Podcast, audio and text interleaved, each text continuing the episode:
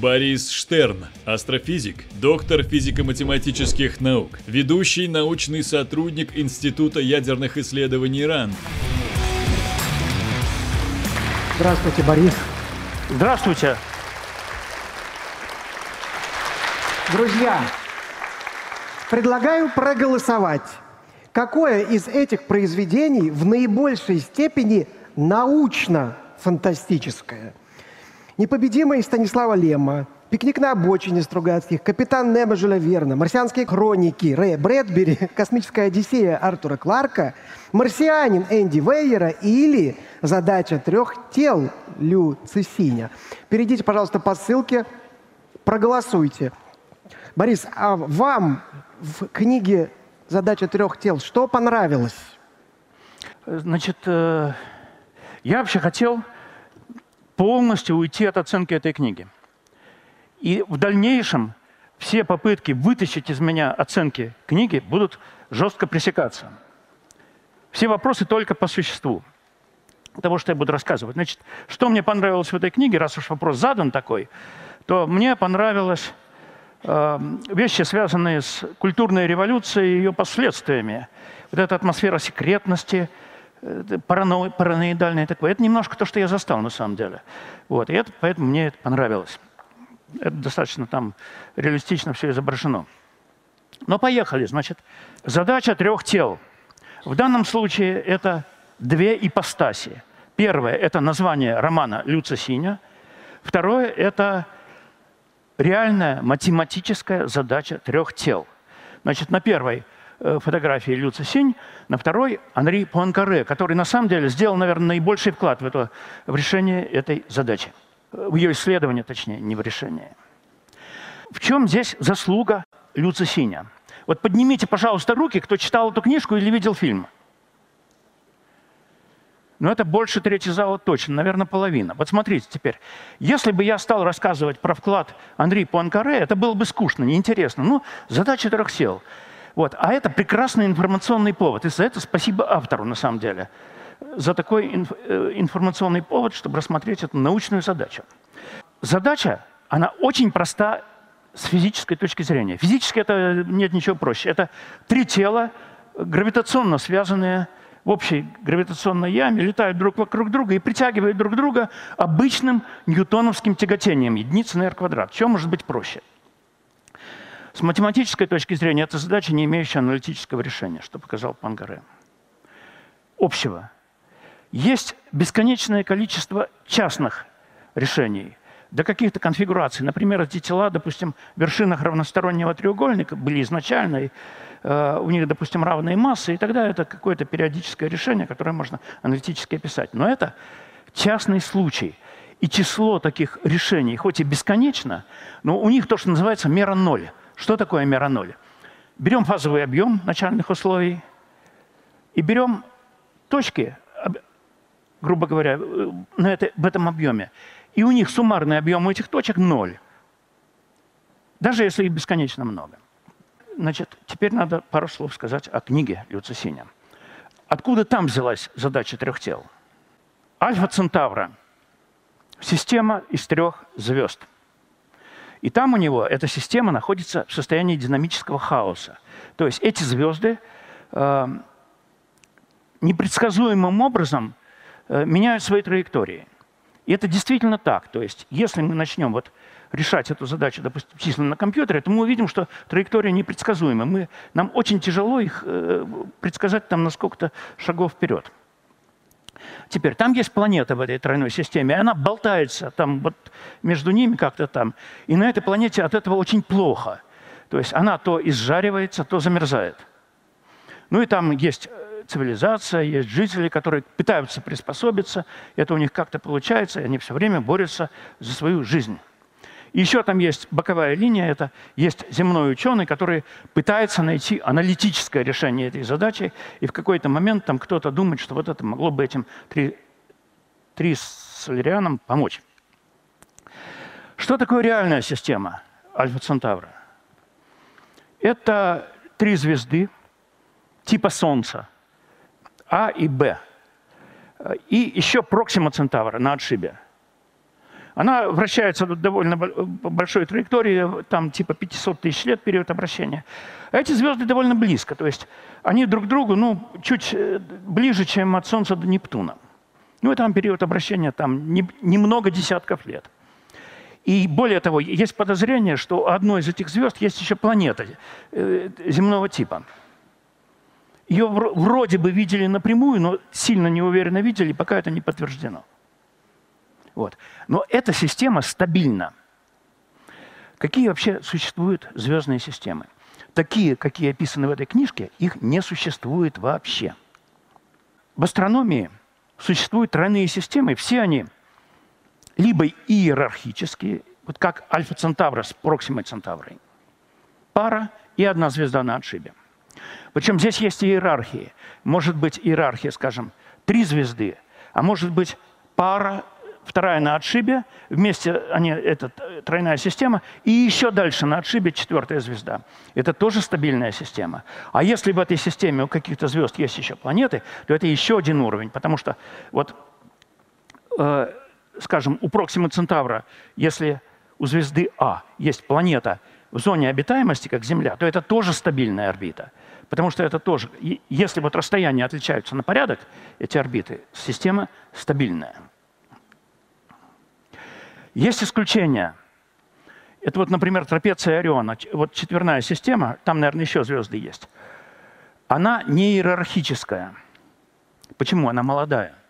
У нее огромное динамическое время. Она еще не успела сформироваться. Когда она сформируется и там разобьется на вот эти иерархические системы. То есть того, что описано в книге Лю Цесиня, реально в астрономии не существует. Звезды не любят оставаться в таком положении. Почему? Почему нет звезд в состоянии вот кратных систем, в состоянии такого хаоса, как описано в книжке? Да потому что они быстро распадаются. Третья звезда очень легко выбрасывается. Причем она выбрасывается, ну, есть такое понятие динамическое время. Его довольно трудно определить в общем случае, потому что там, скажем, время обращения двух звезд пары одно, а там третье гораздо дальше. Но вот если система примерно, все звезды одинаково друг от друга удалены и примерно одинаковой массы, то это берем период орбиты, делим его на 2π, это получается время, за которое э, планета э, или звезда э, заметает один радиан. Вот. А какой она, эта величина? Она может быть любой. Это зависит от массы тела, от расстояния между ними и так далее. Теперь, так вот, за несколько или, может быть, несколько десятков динамических времен, как правило, третья звезда выбрасывается или система превращается в иерархическую. Второе менее вероятно. Теперь, ну как вот это показать, как это продемонстрировать?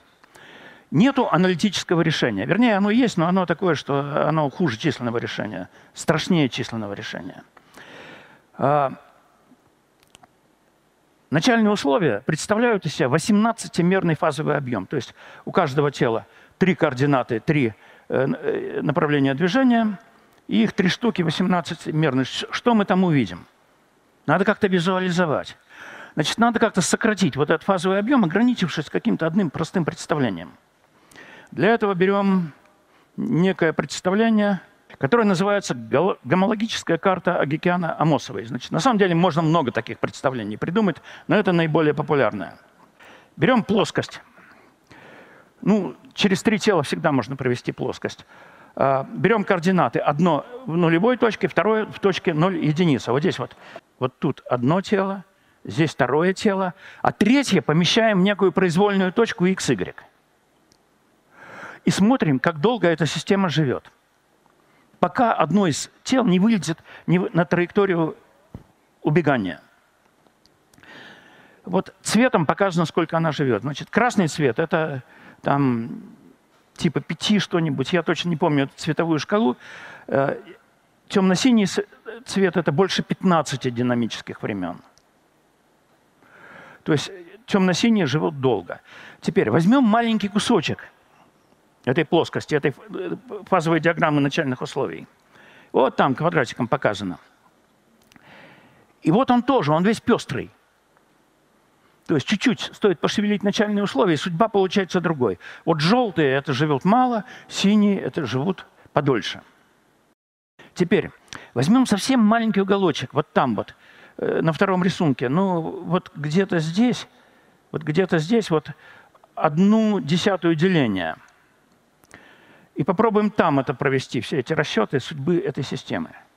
И она тоже пестрая. То есть вот здесь темно-синий цвет – это больше 20 динамических времен она живет. Желтый меньше, там красного здесь уже нету. Значит, дальше будем дробить и получим то же самое, такую же пеструю картинку. Это вообще называется фрактал, такая система. Причем это настоящий математический фрактал. Потому что часто под фракталом называют любую там кучерявость какой-то системы. Вот. Здесь настоящий фрактал, у нее есть фрактальная размерность. А, что из этого следует? Люб, любое малейшее шевеление начальных условий приводит к, совершенно разным последствиям через какое-то время, ограниченное время. А можно ли попасть на такую траекторию, которая долго живет? В принципе, можно. То есть люди исследовали вот эту вот диаграмму, и там находили точки, не точки даже, а маленькие такие области, очень маленькие, где она живет там сотни и тысячи динамических времен, эта система. Потом все равно распадается, что-то с ней происходит. Э, теперь, есть еще интересная вещь, пульсирующее решение. Вот здесь как раз вот прям по люцисиню, там у него э, периоды стабильности и периоды неустойчивости чередуются. И вот примерно то же самое есть в математике. Но у них опять мера ноль. Чтобы так было долго, объем этого ничтожен, то есть не попасть нам в эту точку никак. Значит, если мы возьмем близко к периодическим системам, поживет подольше, но все равно потом идет с этой траекторией. И очень долго, даже если очень хорошо подберем, то потом будет возмущение от летающих мимо звезд, и система все равно рассыпется. Вот. Теперь, на самом деле, а, там вот есть ученый, который бьется над аналитическим решением, не зная, что Панкаре уже доказал, что его нет. Вообще, делом ли он занимается? Имеет ли это какой-то смысл практически, вот это аналитическое решение? Ответ – не имеет. Почему? Академический смысл, конечно, имеет.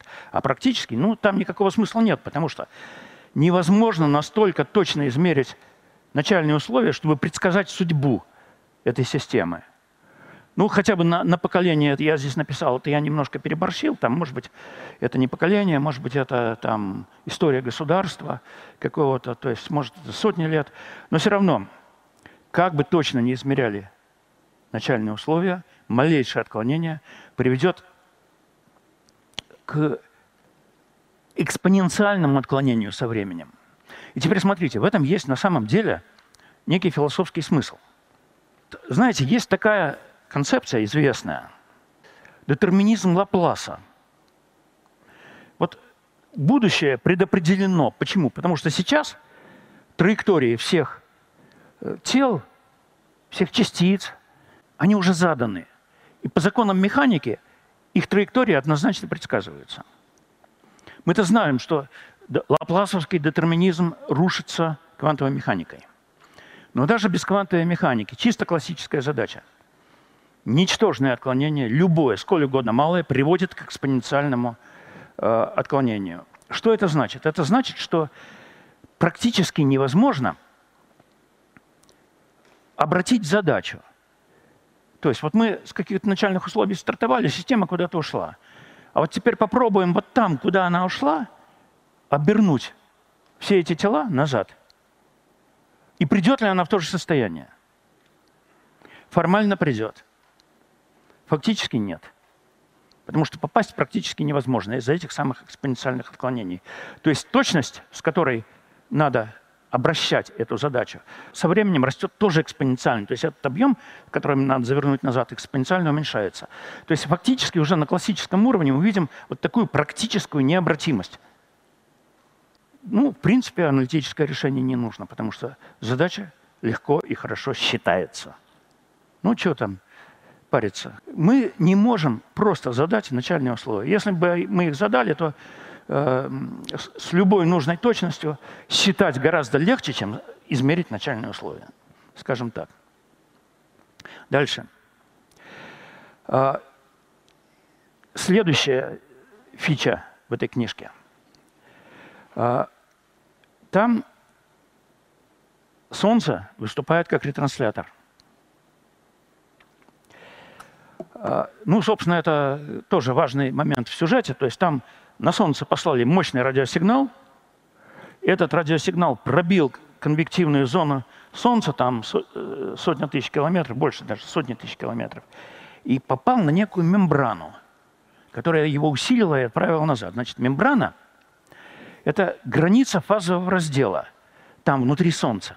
Как он ее описывает? Что вот до этой мембраны там летают жесткие э, рентгеновские кванты, а после этой мембраны они гораздо мягче. Значит, что интересно, что это не на пустом месте написано. В космосе есть фазовые границы, границы фазового раздела. Это вот вы видели э, такие четко очерченные облака, вот знаменитые там столбы творения, там еще что-нибудь, снимки Хаббла. Это все границы фазового раздела. Вполне реальные. Более того, на Солнце есть граница фазового раздела, но не в Солнце, а в короне. Там есть тоже скачок температуры, резкий, но она повышается. То есть с удалением от Солнца температура вместо того, чтобы э, понижаться, она вдруг скачком растет.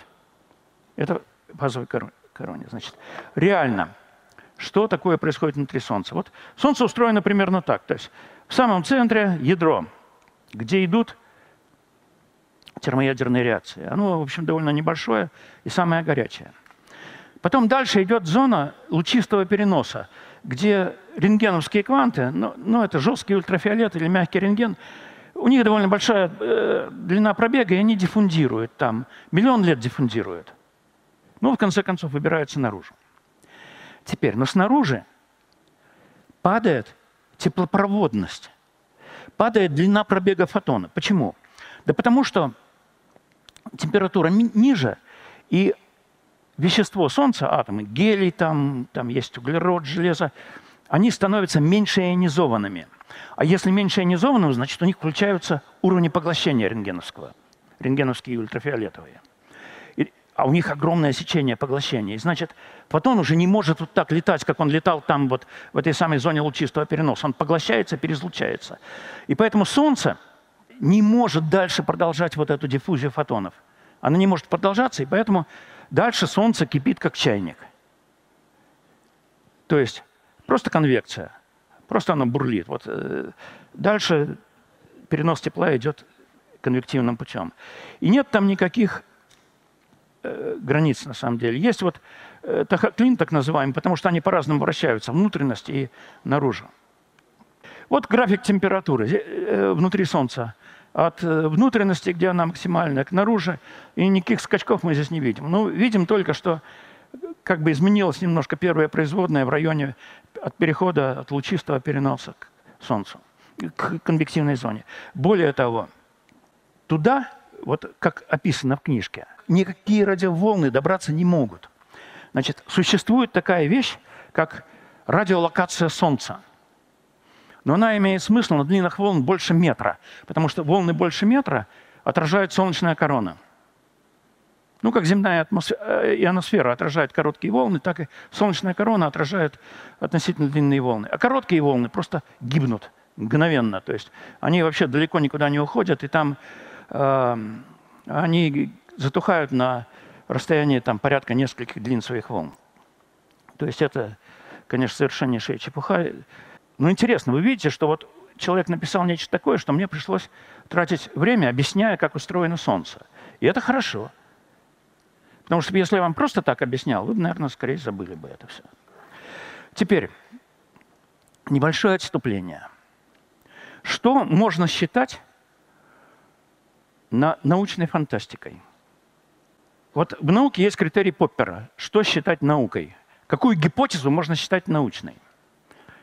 Не ту, которую можно подтвердить как-то, а ту, которую можно опровергнуть научными средствами. Что можно придумать способ, как проверить эту гипотезу и опровергнуть ее. это жестче критерий, чем если как бы можно ее придумать метод, каким его можно подтвердить, а может оно не подтвердится. Нет, давайте проще. Придумаем метод, каким его можно опровергнуть. То же самое давайте применять к научной фантастике. Если э, научное допущение, вернее, фантастическое допущение автора можно опровергнуть методами науки, значит, это научная фантастика. Если там говорить не о чем, то э, это не есть научная фантастика, какой другой жанр там. Фэнтези какая-то, просто литература. Теперь, вот что касается Трисоляриса, это научная фантастика. Мы увидели, нам пришлось разбираться в задаче трех тел и приводить астрономические данные. Мембрана внутри Солнца – научная фантастика. А вот в конце там два протона, которые вот эти три, соли, три соляри... Ой, прошу прощения. В общем, эти инопланетяне посылают на Землю, чтобы они мешали ученым. Там антураж какой-то научный. На самом деле протон – это элементарная частица. Протоны принципиально неразличимы интерферируют. И вместо того, что вот этого антуража, можно было просто написать, что инопланетяне заколдовали два протона и отправили их к Земле наводить порчу на ученых. Это было бы ровно то же самое. То есть это никакая не научная фантастика. Поэтому задача трех тел – это роман гибридный, сочетающий в себе научную фантастику и там элементы фэнтези какие-то. Но как это с научным, с наукообразным антуражем. Дальше. Приведем примеры. Ну вот, что-то из этого, по-моему, уже было там в вопросах. Вот Станислав Лем. Ну, у него, например, э, я бы не отнес к научной фантастике «Солярис», хотя это вообще бесподобный совершенно роман. И там очень четко излагается научный стиль на описании вещей, которые не существуют. То есть они описаны так, как вообще в хорошей, было бы описано в хорошей научной публикации. А вот непобедимая научная фантастика, там есть фантастическое допущение, что роботы проэволюционировали – а может, они действительно могут проэволюционировать. Я вот так опровергнуть не могу. Это надо думать и спрашивать у биологов, спрашивать у робототехников и так далее. Могут ли роботы проэволюционировать? Вот то, что там непобедимым есть эти летающие мушки. А, «Пикник на обочине» Стругацких. Ну, это бесподобная, великолепная книжка. Но кому придет в голову опровергать научными методами, что такое там комариная плешь или ведьмин студень или пустышка – то есть это вне научные вещи. Это просто все отнесено на счет какой-то там могущественной цивилизации. И никакие научные аргументы здесь, естественно, не работают. От этого книжка хуже не становится, конечно. Вот Жюль Верн – это научная фантастика – Капитан Немо там, это лодка, там даже какие-то предвидения. Из пушки на Луну, там это чушь, конечно, но чтобы э, показать, что это чушь, надо посчитать ускорение. Правильно? Научный метод. Значит, ну, Брэдбери это вообще не фантаст, я считаю. Это просто очень хороший писатель. Космическая Одиссея. По-моему, шла речь уже, да, вот, э, в предыдущем докладе. Значит, с моей точки зрения, это тоже гибридная вещь. Там есть, например, описание полета, э, оно, в общем, сделано на чисто научных, научной основе. Там можно спорить, мог ли там человек э, десятки секунд находиться в вакууме, как это в книге сделано. Может быть, нет. Э, но это, опять же, предмет науки. А вот то, что там потом происходит в конце, опять же, вмешательство могущественной цивилизации, опять это научная вещь. Вот. Ну, марсианин, например, там, конечно, вещь научная, и можно там спорить относительно того, смог ли он бы там выращивать картошку или заклеить скотчем дыру. А, и из таких э, вещей, которые вообще, мне кажутся, интересными и которые можно было бы преподавать в школе, как, как иллюстрацию к законам физики. это вот э, Холл Клемент, экспедиция тяготения. Это огромная планета, вытян, расплющенная, как блин, вращающаяся вокруг центральной звезды и прецессирующая вокруг нее, так что одним э, полюсом все время направлено на э, светило. То есть там жарко, там в центре на полюсе огромное тяготение, по краям, значит, тяготение маленькое, потому что это равновешивает центробежной силой. И вот земляне сажают на полюс э, станцию, чтобы при большом тяготении проверять общую теорию относительности. Она не работает, летит туда экспедиция, которая с помощью аборигенов пытается эту станцию, значит, починить.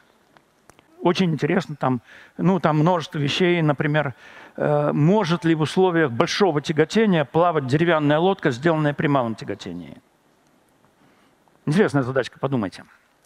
Ну вот, значит, теперь я, у меня осталось немножко времени рассказать еще одну фишку в этой самой книге Люцисиня, на которую я не знаю ответа. Вот домашнее задание для публики, которые немножко лучше меня разбираются, скажем, в материаловедении. Там есть что э, в сюжете? Э, плывет корабль, где плывут враги, предатели человечества. И у них на комп в компьютерах и там на дисках очень важная информация относительно пришельцев, которые хотят значит, с человечеством расправиться. Ее надо достать, причем достать так, чтобы не успели уничтожить. Что они делают? Они берут значит, нанонити сверхпрочные и натягивают через пролив, через канал, по которому идет корабль, на котором сидят эти самые предатели. Нити невидимые, они сверхтонкие, сверхпрочные. И эти нити корабль разрезают, как колбасную нарезку, когда он проходит через эти нити. Вместе с людьми. То есть все гибнет, а жесткие диски остаются. Потом он ходит прочитывает. А корабль, как это, слайсы такие, вот он потом тыкается в берег, и э, часть уходит, верхняя часть уходит вперед, нижняя часть остается. Вот. Значит, смотрите. А, а как с термодинамикой этого дела? Ну, то, что таких сверхпрочных нитей не существует и не будет существовать, это факт, потому что ну, существуют, в конце концов, силы молекулярного сцепления. Но как с термодинамикой? Вот когда нить сверхтонкое лезвие режет вот такую махину, сколько там тепла выделяется, интересно? Если материал, который будет, э, выдержит это тепло, вот интересный вопрос, я вот ответа так на него сходу не скажу. То есть это тоже научно-фантастическая часть романа. В заключение. Никакой автор не обязан делать правильные научно-фантастические допущения. От этого роман не, не выигрывает. У него другая задача. У него задача привлечь внимание, у него задача э, если хотите, социальная. Ну, как у литературы. Задача просто как у литературы. Литературная вещь не проигрывает от того, что там есть элементы сказки какой-нибудь.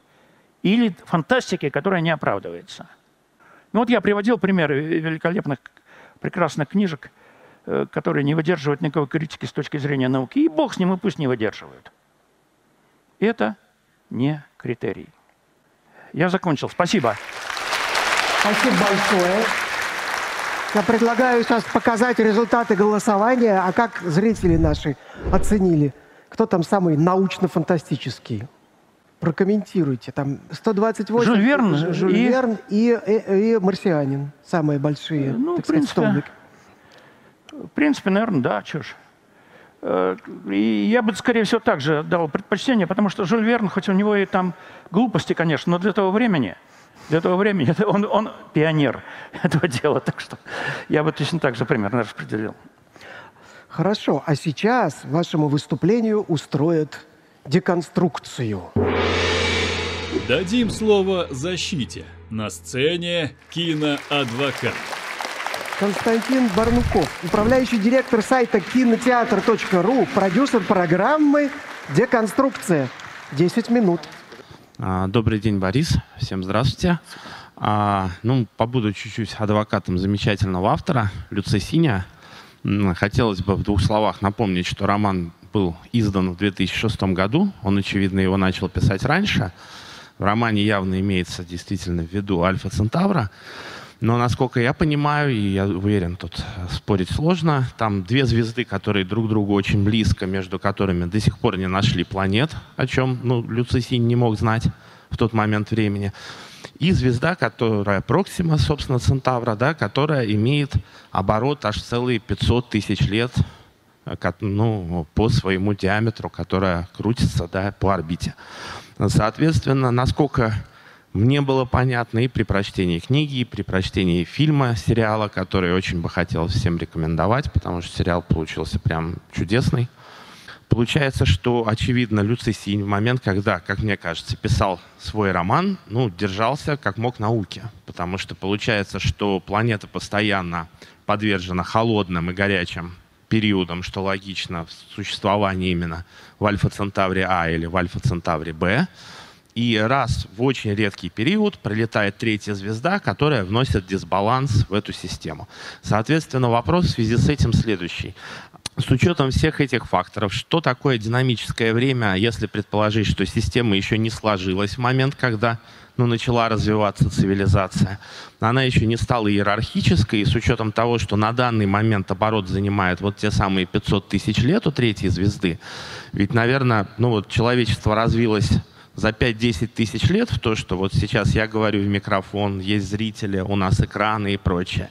Кажется, что вполне можно понять, что очень теоретически, уже понимая, что Альфа Центавра не представляет себя из, из себя того мира, там, той троичной системы, которую имел в виду автор Люцисинь, но по прошествии 20 лет, что такое динамическое время в некой идеальной системе, в которой вот такой оборот может уже в иерархической, да? И какой был бы период отведен, соответственно, этой системе все-таки? Вы упоминали, когда вот мы смотрели карту, да, в том числе на графике, но что там есть возможности на сотню динамических времен и на тысячу теоретически до момента, пока звезда будет выкинута или еще что-то не случится. Сколько это все-таки вот в реальных годах? Ну, это можно только гадать, скажем, динамическое время у трапеции, которое я показывал, это сотни тысяч лет. Это, ну, за сотни тысяч лет она развалится. Значит, теперь, по поводу этой системы. Там единственное, на что можно опереться, это на автора, на его фантазию. Там у него эти периоды сменяются, ну, по-моему, это чуть больше срока жизни человека. Там цивилизация успевает развиваться, очень скоро там происходит какая-то пертурбация. То есть динамическое время, там, можно сказать, это, ну, там типа сотни лет что-нибудь. Теперь, значит, э, эта система, допустим, она такая, около стабильной точки и живет там, допустим, сотни динамических времен. То есть получаем э, десятки тысяч лет она живет, сотни тысяч лет она живет. Достаточно ли это? И с чем надо сравнивать?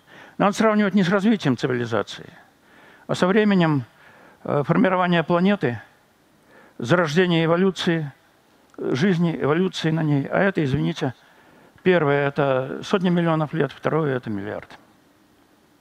Вот такая система, какое бы динамическое время мы там не, не, не приложили из этого самого, из описаний э, книжки, ну, миллиард лет мы никак не дотянем. А сравнивать надо именно с этим – а не с историческим развитием. Потому что перед историческим развитием еще должна была планета сформироваться и произойти эволюция. Я, простите, а если мы предположим, что в какой-то момент подхватили две звезды, третью звезду Проксиму, до этого момента это была иерархическая система, в которой развилась какая-то примитивная жизнь, появился, условно говоря, аналог обезьян, тут появилась третья, и этот аналог обезьян постепенно-постепенно эволюционировал к тому, чтобы прибегать к некой заморозке, да, там дегидрация, то, что они называют. Ну, то есть теоретически хотя бы это, ну, а, Значит, во-первых, захват сам по себе очень маловероятен. Вот такой глубокий захват. Захват э, э, на большую орбиту, типа иерархической системы, он достаточно вероятен. Там четвертое тело должно где-то пролететь там неподалеку, и это произойдет. А вот в такую яму, где они все время там э, живут, малая вероятность. Ну, допустим, она есть. Она не нулевая. Это может быть там 10 минус там какой-нибудь пятый, допустим, на, э, ну, на систему. Космос, он бесконечен. Вот, неважно, то есть, неважно. Но, но после того, как это случилось, она там недолго проживет. То есть это надо понимать. Да? То есть это еще э, оно должно произойти в нужное время, оно долж, она недолго проживет и быстро рассыпется. То есть теоретически, наверное, можно допустить такую возможность, что вначале было нормальная система, э, которая проэволюционировала, устойчивая система. Прилетела там третья звезда и где-то еще четвертый, это самый э, какой-то партнер, который все это навредил. И получилась такая динамическая, динамически нестабильная система, которая скоро рассыпется, но еще не рассыпалась. Вот. И это я могу фантазировать, считать вероятность, она получится очень низкой, но, наверное, все-таки не нулевой. Вот так скажем. Отлично. Следующий вопрос у меня больше связан с тем, что получается же, когда вот мы, вы обсуждали, вспоминали того самого ученого, который пытался рассчитать задачу трех тел, и мы видим, как, э, ну, мы читаем, да, или видим, те, кто смотрел сериал, как люди играют в игру, да, там постепенно цивилизация развивается. При этом э, мы понимаем, что эта развивающаяся цивилизация накапливает знания. Соответственно, да, у нас нет исходной точки, нет начальных данных, да, как это все произошло, хотя теоретически, если представить себе вот то, к чему мы только что пришли, они, она даже может быть в какой-то мере, то, соответственно, вы говорите, что там промежуток очень короткий, в рамках которого можно предсказывать, да, там чуть больше, чем на поколение, а может быть на 100 лет, с учетом там а, необходимости Зависит загидрироваться этим времени. товарищам, да, это в любом случае сильно дольше, и им нужен прогноз на сильно дольше. Соответственно, вопрос, в течение какого-то периода все-таки накопленных знаний же, наверное, может хватить, и какой можно представить себе такой период для того, чтобы предсказывать не на 50 лет там, или 100, а все-таки ну, на несколько тысяч лет, на тысячу. И есть ли такой период? Или это действительно Э, Нет, невозможно. э, нет. На- Значит, настолько э, длительный. Как повезет. То есть, может быть, если динамическое время там довольно большое, и если хорошо измерены начальные условия, может быть на тысячу лет. Вопрос, какое динамическое время? Вот. От него зависит. То есть, на сколько динамических времен? Наверное, на десятки можно. На десятки. Вот так скажем. Ну да, то есть это больш- большой исторический период, да. В принципе, без всякой аналитики, если они хорошо измеряют это самое траектории этих звезд и имеют компьютер, то они могут достаточно далеко это дело э, протянуть и предсказать, да. Ну, спасибо. Ну, наверное, еще один у меня вопрос. Он а, у нас, насколько я знаю, перевод книги велся с английского языка, а не с китайского. Ну, вот то, что я читал, да.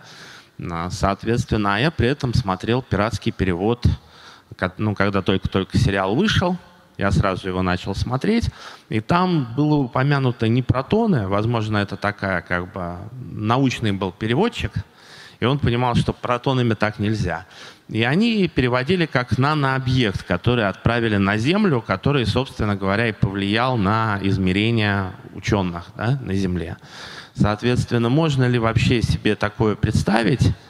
Как бы это могло выглядеть? Это даже вопрос не с точки зрения того, что это колдовство, не колдовство, сколько с точки зрения того, что хотели бы, чтобы объяснили вот то, что мне все-таки человеку неученому довольно сложно понять. Как маломерный объект может, может ли действительно то предположение, которое есть в романе, что маломерный объект может вырастать в многомерный объект, да, достигнув точки назначения.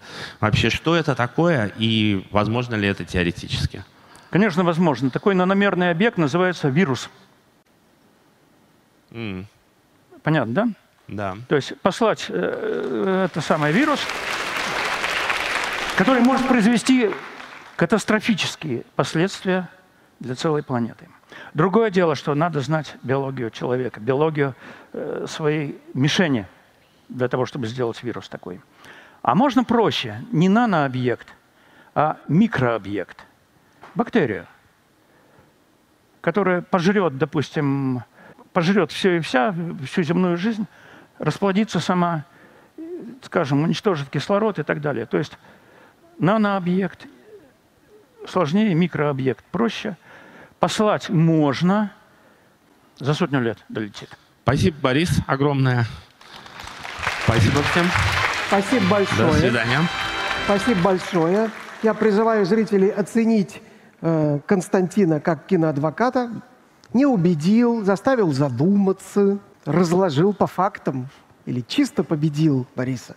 Пожалуйста, проголосуйте. А я, кстати, хочу сказать, что вот по моим данным перевод был на русский с китайского. Вот, с китайского. И это, его даже делала наша подписчица из Норвегии. Вот такая у меня информация. Вот. А у нас вопрос от нашего самого независимого зрителя. Фантасты — это провидцы, свободные от догм, опередившие время. А вы, вместо того, чтобы использовать их гениальные идеи, топчете их, упиваясь превосходством, не в состоянии выйти за рамки заскорузлых догм официальной науки. Но вспомните, никто не верил Жюлю Верну, Уэлсу, Беляеву, Артуру Кларку. Лет пятьсот назад такие, как вы, сожгли бы их на костре Инквизиции. Никто на костре никого сжигать не собирался. И я же оговорился, вот, я же оговорился, что э, неверные предположения вовсе не свидетельствуют о низком качестве романа. По поводу предвидений. Ну, были предвидения. Если много чего-то делать, много прогнозов, обязательно какие-то из них сбудутся. Но в цивилизации, в развитии цивилизации, никто не использовал реально прогнозов фантастов. Да, они сбывались, но они сбывались просто потому, что прогнозов много, какие-то правильные, какие-то можно предвидеть действительно. И смысл-то фантастов на самом деле в другом. Они повышают, что называется, интеллектуальный тонус. Они заставляют думать вообще, они заставляют людей интересоваться наукой. То есть работает не то, что они предсказывают, а то, что они будут фантазию в людях. Поэтому никаких костров инквизиции, фантасты наши друзья. Я к ним немножко тоже отношусь. Ну вот и все, собственно, да. Мир и дружба с фантастами, да, никаких. Они очень нужные люди. Кстати, книжки Бориса, даже две книжки Бориса будут в качестве подарка за лучшие вопросы. Вот. А сейчас вопрос от нашего зрителя Карл Август Аванти, который спрашивает, какие черты современной фантастики – отличают ее от произведений того же жанра, написанных в прошлом? По какому признаку можно немедленно заключить, что это современная фантастика? Ну, если мне использован современный антураж, э, например, суперструны, э, например, микроволновая обсерватория Планк, собственные, собственные имена, как в этом у Лю Цесиня – только по антуражу. С использованием тех явлений, которые раньше еще не были открыты, грубо говоря. А, в принципе, каких-то качественных отличий, ну, я не вижу, не знаю. А, то есть на этот вопрос, на самом деле, у меня хорошего ответа нет. Есть плохой ответ по антуражу и по характерным словечкам. Все. Так, давайте дадим в пятый ряд микрофон. Я вот посчитал даже, что в пятом ряду есть рука. Ирина, Москва. Борис, для начала позвольте выразить свое восхищение. Вы один из тех, ради кого я сюда сегодня пришла, собственно говоря. А, очень рада вас наконец-то увидеть очно. И у меня по поводу данного конкретного романа, вот вы так тактично высказались, что не будете оценивать его качество. Но в данном случае речь идет о том, что роман абсолютно политический. Вот. А это первое. Второе. Он абсолютно передран с основания – вот, причем а, в ретроспективе отсылки к хуевейбинам, то есть к культуре китайского народа, да, к достаточно мрачной части их истории. Но вопрос у меня, собственно говоря, не об этом, а о том, как вы оцениваете вообще в принципе научные разрывы в романе. Во-первых, роман сам по себе противоречит любой теории развития цивилизации, любой – вот. И данная цивилизация, ну, в данном случае Трисолярис, она абсолютно негуманна, но при этом, при этом они владеют такими технологиями, которые давно бы позволили им свою, свой быт значительно облегчить. И вот кроме как политическими мотивами, описание вот этого вот момента я не могу объяснить. А вы как к этому относитесь? Ну как, так же отношусь. Так же, как и вы. Более того, я рассмотрел три вещи вот здесь вот касательно романа – только потому, что они, э, как это, наиболее просветительско емкие, то есть на них можно чего-то реально объяснить. Поскольку я не историк, то это вот не моя область. А из моей области там тоже много еще есть чего, просто более мелкого, что я бы не смог э, обозреть. Скорее всего, да, вы правы, я присоединяюсь к вашему мнению. Своего мнения профессиональным у меня здесь нет, потому что это не моя профессия, вот так скажем. Осторожно тоже, тоже осторожно. Очень осторожно. Так, давайте дадим микрофон вот туда, пожалуйста. Здравствуйте, Александр Хабаровск. Вот вы сейчас обсуждали «Задачу трех тел», но это является только первой книгой трилогии «Люцисиния». Читали ли вы вторую и третью книгу, и как оцени... если читали, то как оцените научную составляющую этих книг? Не читал, а, поэтому никак не оцениваю. И эту книжку я дочитал с подачи Александра, да, который сказал, что да, берись разбирать. Для этого мне, значит, пришлось ее дочитать. Э, Ева из Батуми спрашивает, как думаете, термин твердой научной фантастики имеет право на существование в рамках художественной литературы? И могли бы вы назвать несколько лучших представителей жанра? Ну, в принципе, это как раз подходит под ваше определение. Вот, твердая научная фантастика, а есть еще мягкая. Э, ну, твердая научная фантастика, да, я дал определение, и она, как это, это не предмет, относится ли это к литературе или не относится. Э, может относиться твердая фантастика, значит, примеры, примеры, значит, хорошие примеры, вот которые я считаю хорошая литература. Это многие вещи Кларка. Э, кстати, «Космическая Одиссея» первая часть, вот я бы ее выделил, вторая, там дальше уже хуже. Вот. Значит, Беляев – я, правда, давно читал, но он мне давно, по крайней мере, нравился с литературной точки зрения. Это, безусловно, твердая фантастика.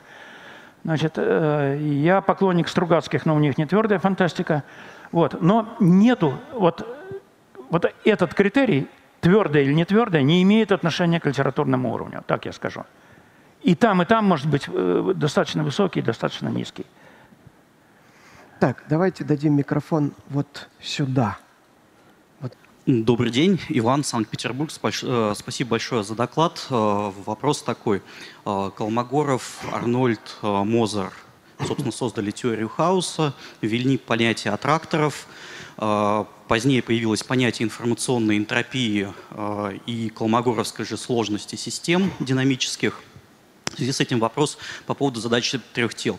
Правильно ли я понимаю, что на сегодняшний день решение этой задачи сводится к поиску простого аттрактора для такой системы в фазовом состоянии? И вытекающий из этого вопрос, можно ли связать длительность и точность прогноза с э, колмогоровской сложностью этой системы и однозначно сказать, что на таком-то диапазоне э, дат мы получаем точный прогноз в связи с особенностями э, там, роста энтропии системы?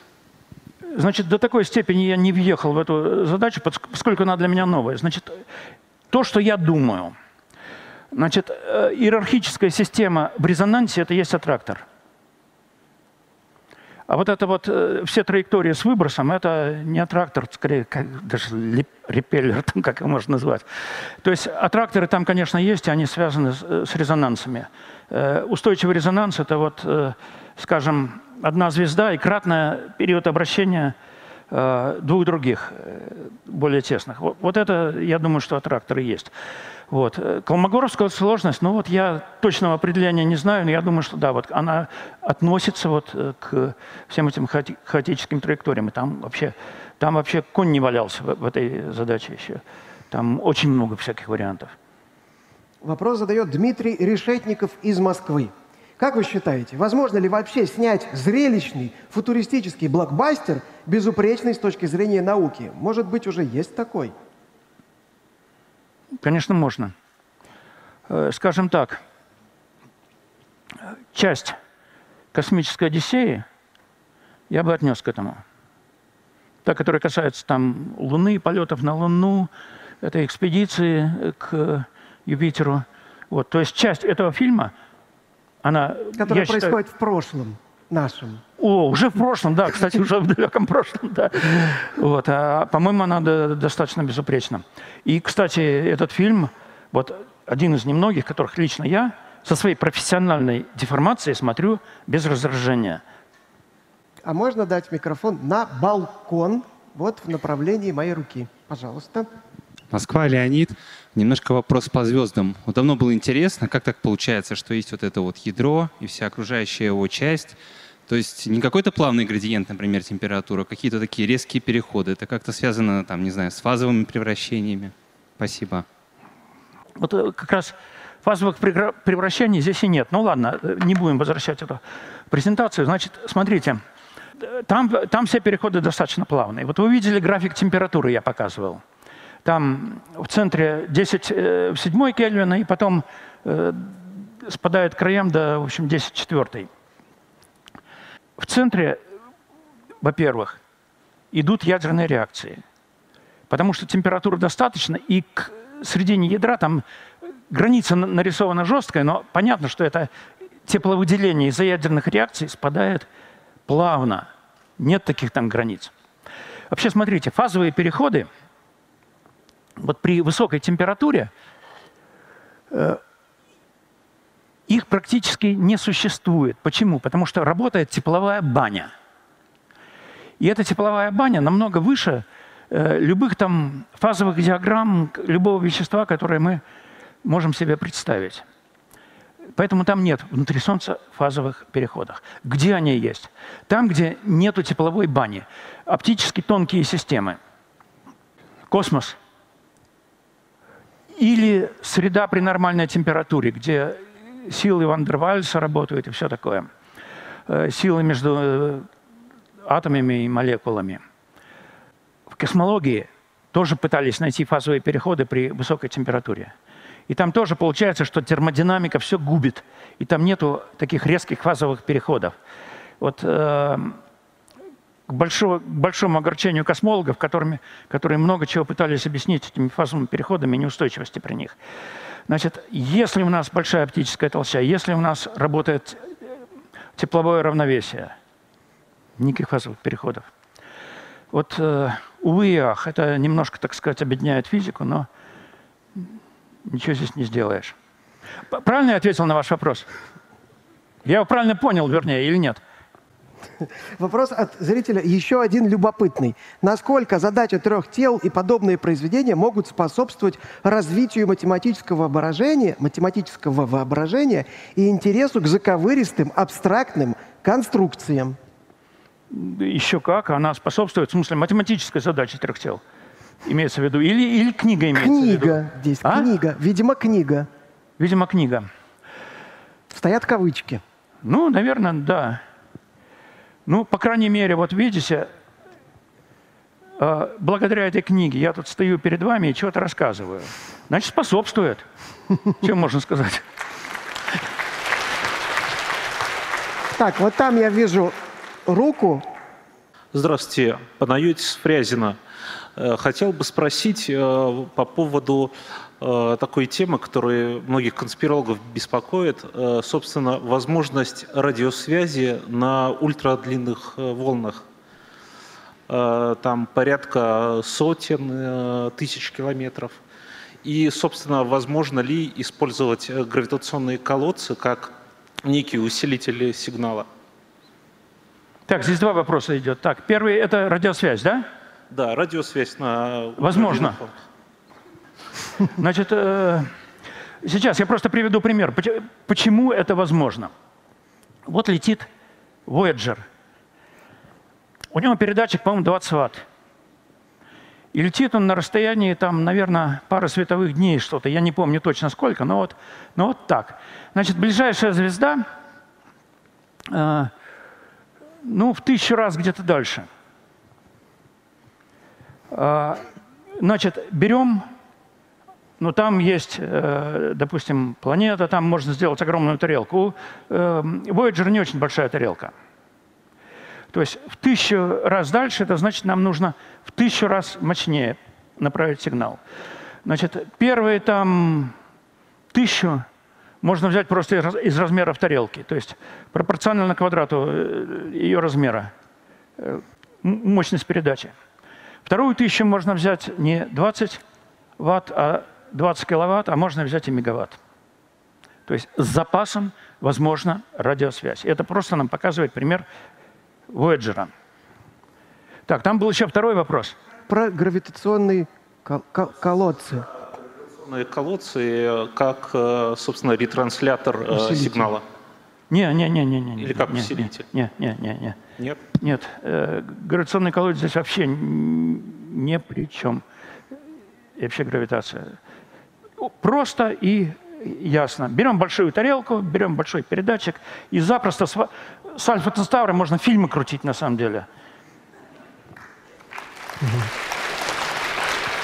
Так, сейчас вам предстоит решить, кому достанется две.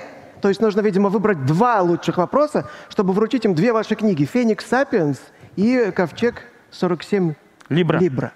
Э, А я уже помню. Так, сейчас. Про а, тракторы Э, Иван из Петербурга спрашивал. и с балкона про фазовые переходы. Про плавные переходы. Леонид спрашивал, если не ошибаюсь. Решим, кому из них, кому из них Феникс, а кому из них Ковчег. А пусть сами, а, а там же да, по два экземпляра, пусть сами выбирают. А, да, точно. Там есть два, по два экземпляра каждой книги, поэтому вы можете сами решить. Можно обе дать. Вот. Итак, книги уходят нашим зрителям. Вам наши подарки от форума «Ученые против мифов», в том числе пингвина «Оскар» от Павла Краснова из студии «Артефакт», медаль от Андрея Гребенюка, О, э, и региональный на- научно-спортивный центр СКФО, город Ессентуки. Значит, сейчас мы посмотрим, как оценили нашего киноадвоката Константина Барнукова. Да, заставил задуматься. Это очень важно. Это одна из важных функций нашего форума. Спасибо большое, Борис. Сейчас на экране появится скетч художницы Юлии Родиной. говорили, что корма Титаника стала на дыбы. Поднять Титаник со дна, к сожалению, невозможно. Как так могло получиться, что Титаник тонул 160 минут, а его близнец Британик затонул за 57? У вас появились вопросы. Вы с чем-то не согласны? Пишите комментарии с хэштегом постскриптум. Докладчик будет отвечать на ваши вопросы в прямом эфире на канале «Лаборатория научных видео».